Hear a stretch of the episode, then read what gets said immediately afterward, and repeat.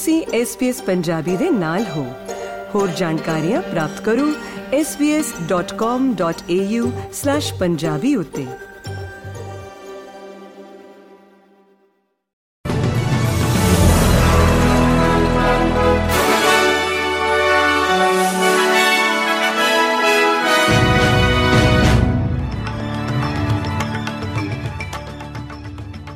SBS Punjabi ਦੇ news room ਵਿੱਚ ਆਪ ਸਭ ਦਾ ਸਵਾਗਤ ਹੈ। ਆਓ ਨਜ਼ਰ ਮਾਰਦੇ ਹਾਂ ਅੱਜ ਦੀਆਂ ਮੁੱਖ ਖਬਰਾਂ ਦੇ ਉੱਤੇ। ਫੈਡਰਲ ਸਰਕਾਰ ਵੱਲੋਂ ਰੋਜ਼ਗਾਰ ਬਾਰੇ ਅਖੌਤੀ ਵਾਈਟ ਪੇਪਰ ਜਾਰੀ ਕੀਤਾ ਗਿਆ ਹੈ, ਜਿਸ ਵਿੱਚ ਲੇਬਰ ਮਾਰਕੀਟ ਲਈ 9 ਨਵੇਂ ਉਪਾਅ ਸ਼ਾਮਲ ਕੀਤੇ ਗਏ ਨੇ। ਲੇਬਰ ਮਾਰਕੀਟ ਲਈ ਫੈਡਰਲ ਸਰਕਾਰ ਦੇ ਨਵੇਂ ਬਲੂਪ੍ਰਿੰਟ ਵਿੱਚ ਆਮਦਨ ਸਹਾਇਤਾ ਪ੍ਰਾਪਤ ਕਰਨ ਵਾਲਿਆਂ ਅਤੇ ਪੈਨਸ਼ਨਰਾਂ ਤੇ ਪਾਬੰਦੀਆਂ ਨੂੰ ਸੌਖਾ ਕਰਨਾ ਸ਼ਾਮਲ ਹੈ।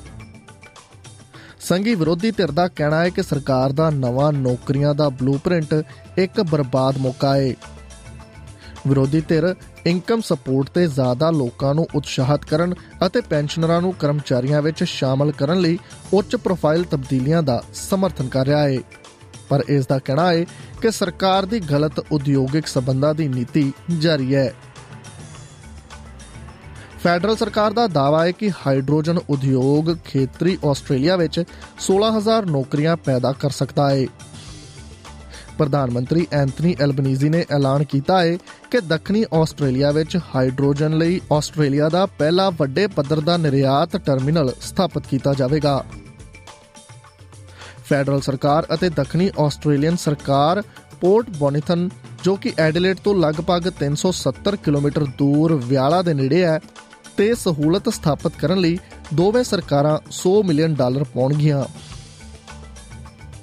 ਆਸਟ੍ਰੇਲੀਆ ਵਸਦੇ ਸਿੱਖ ਭਾਈਚਾਰੇ ਦੇ ਇੱਕ ਸਮੂਹ ਨੇ ਸਿਡਨੀ ਵਿੱਚ ਭਾਰਤੀ ਵਣਜ ਦੂਤ ਘਰ ਦੇ ਬਾਹਰ ਪ੍ਰਦਰਸ਼ਨ ਕੀਤਾ, ਜਿਸ ਵਿੱਚ ਪ੍ਰਧਾਨ ਮੰਤਰੀ ਐਂਥਨੀ ਅਲਬਨੀਜ਼ੀ ਨੂੰ ਭਾਰਤ ਦੇ ਪ੍ਰਧਾਨ ਮੰਤਰੀ ਨਰਿੰਦਰ ਮੋਦੀ ਪ੍ਰਤੀ ਰਵੱਈਏ ਨੂੰ ਲੈ ਕੇ ਚੁਣੌਤੀ ਦਿੱਤੀ ਗਈ।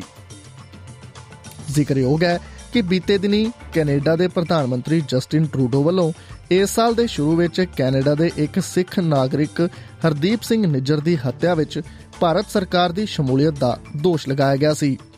ਜਿਸ ਤੋਂ ਬਾਅਦ ਕੈਨੇਡਾ ਅਤੇ ਹੋਰ ਮੁਲਕਾਂ ਸਣੇ ਆਸਟ੍ਰੇਲੀਆ ਵਿੱਚ ਵਸਦੇ ਸਿੱਖ ਭਾਈਚਾਰੇ ਵਿੱਚ ਭਾਰਤ ਸਰਕਾਰ ਖਿਲਾਫ ਰੋਸ ਦੇਖਣ ਨੂੰ ਮਿਲਿਆ ਹੈ ਜਸਟਿਨ ਟਰੂਡੋ ਦੁਆਰਾ ਲਗਾਏ ਗਏ ਇਲਜ਼ਾਮ ਦੇ ਜਵਾਬ ਵਿੱਚ ਭਾਰਤ ਸਰਕਾਰ ਵੱਲੋਂ ਪਿਛਲੇ ਦਿਨੀ ਕੈਨੇਡੀਅਨ ਨਾਗਰਿਕਾਂ ਲਈ ਭਾਰਤ ਲਈ ਨਵੇਂ ਵੀਜ਼ੇ ਜਾਰੀ ਕਰਨ ਤੇ ਅਸਥਾਈ ਰੋਕ ਲਗਾ ਦਿੱਤੀ ਗਈ ਸੀ।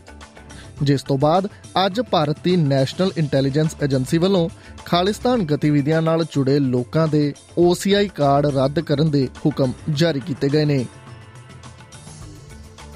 ਮੀਡੀਆ ਰਿਪੋਰਟ ਦੇ ਅਨੁਸਾਰ ਪਾਕਿਸਤਾਨ ਦੇ ਪੰਜਾਬ ਸੂਬੇ ਵਿੱਚ ਐਤਵਾਰ ਨੂੰ ਮੁੱਖ ਰੇਲਵੇ ਲਾਈਨ ਤੇ ਖੜੀ ਇੱਕ ਮਾਲ ਗੱਡੀ ਨਾਲ ਇੱਕ ਯਾਤਰੀ ਰੇਲ ਗੱਡੀ ਦੇ ਟਕਰਾ ਜਾਣ ਕਾਰਨ ਘੱਟੋ-ਘੱਟ 31 ਲੋਕ ਜ਼ਖਮੀ ਹੋ ਗਏ ਨੇ।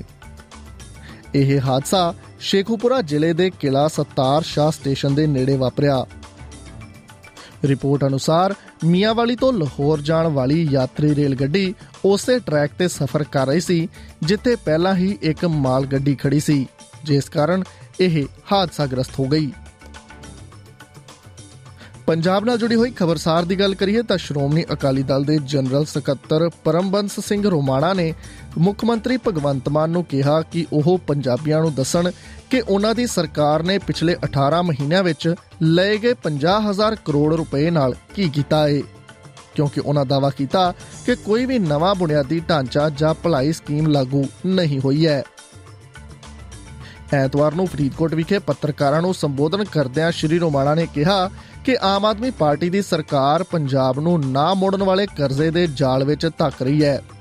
ਜਦੋਂ ਕਿ ਸਰਕਾਰ ਇਹ ਪੈਸਾ ਇਸ਼ਤਿਹਾਰ ਤੇ ਫੂਕ ਰਹੀ ਹੈ ਅਤੇ ਆਪਣੇ ਐਸ਼ੋ ਆਰਾਮ ਦੇ ਫੰਡਾਂ ਲਈ ਸਰਕਾਰੀ ਖਜ਼ਾਨੇ ਨੂੰ ਚੂਨਾ ਲਗਾ ਰਹੀ ਹੈ। ਜ਼ਿਕਰਯੋਗ ਹੈ ਕਿ ਰਾਜ ਦਾ ਕਰਜ਼ੇ ਤੋਂ ਜੀਐਸਡੀਪੀ ਅਨੁਪਾਤ 47.6% ਤੱਕ ਪਹੁੰਚ ਗਿਆ ਹੈ ਜਿਸ ਦਾ ਮਤਲਬ ਇਹ ਹੈ ਕਿ ਰਾਜ ਦੇ ਮਾਲੀਏ ਦਾ 47% ਕਰਜ਼ੇ ਤੇ ਭੁਗਤਾਨ ਵਿੱਚ ਜਾ ਰਿਹਾ ਹੈ ਇਸ ਦੇ ਨਾਲ ਹੀ ਖਤਮ ਹੁੰਦਾ ਹੈ ਅੱਜ ਦਾ ਖਬਰਨਾਮਾ। ਐਸਪੀਐਸ ਪੰਜਾਬੀ ਤੋਂ ਮੈਂ ਹਾਂ, ਭਾਰਤ ਨਾਗਪਾਲ। ਕੀ ਤੁਸੀਂ ਇਸ ਤਰ੍ਹਾਂ ਦੀਆਂ ਹੋਰ ਪੇਸ਼ਕਾਰੀਆਂ ਸੁਣਨਾ ਪਸੰਦ ਕਰੋਗੇ? Apple Podcast, Google Podcast, Spotify ਜਾਂ ਜਿੱਥੋਂ ਵੀ ਤੁਸੀਂ ਆਪਣੇ ਪੋਡਕਾਸਟ ਸੁਣਦੇ ਹੋ।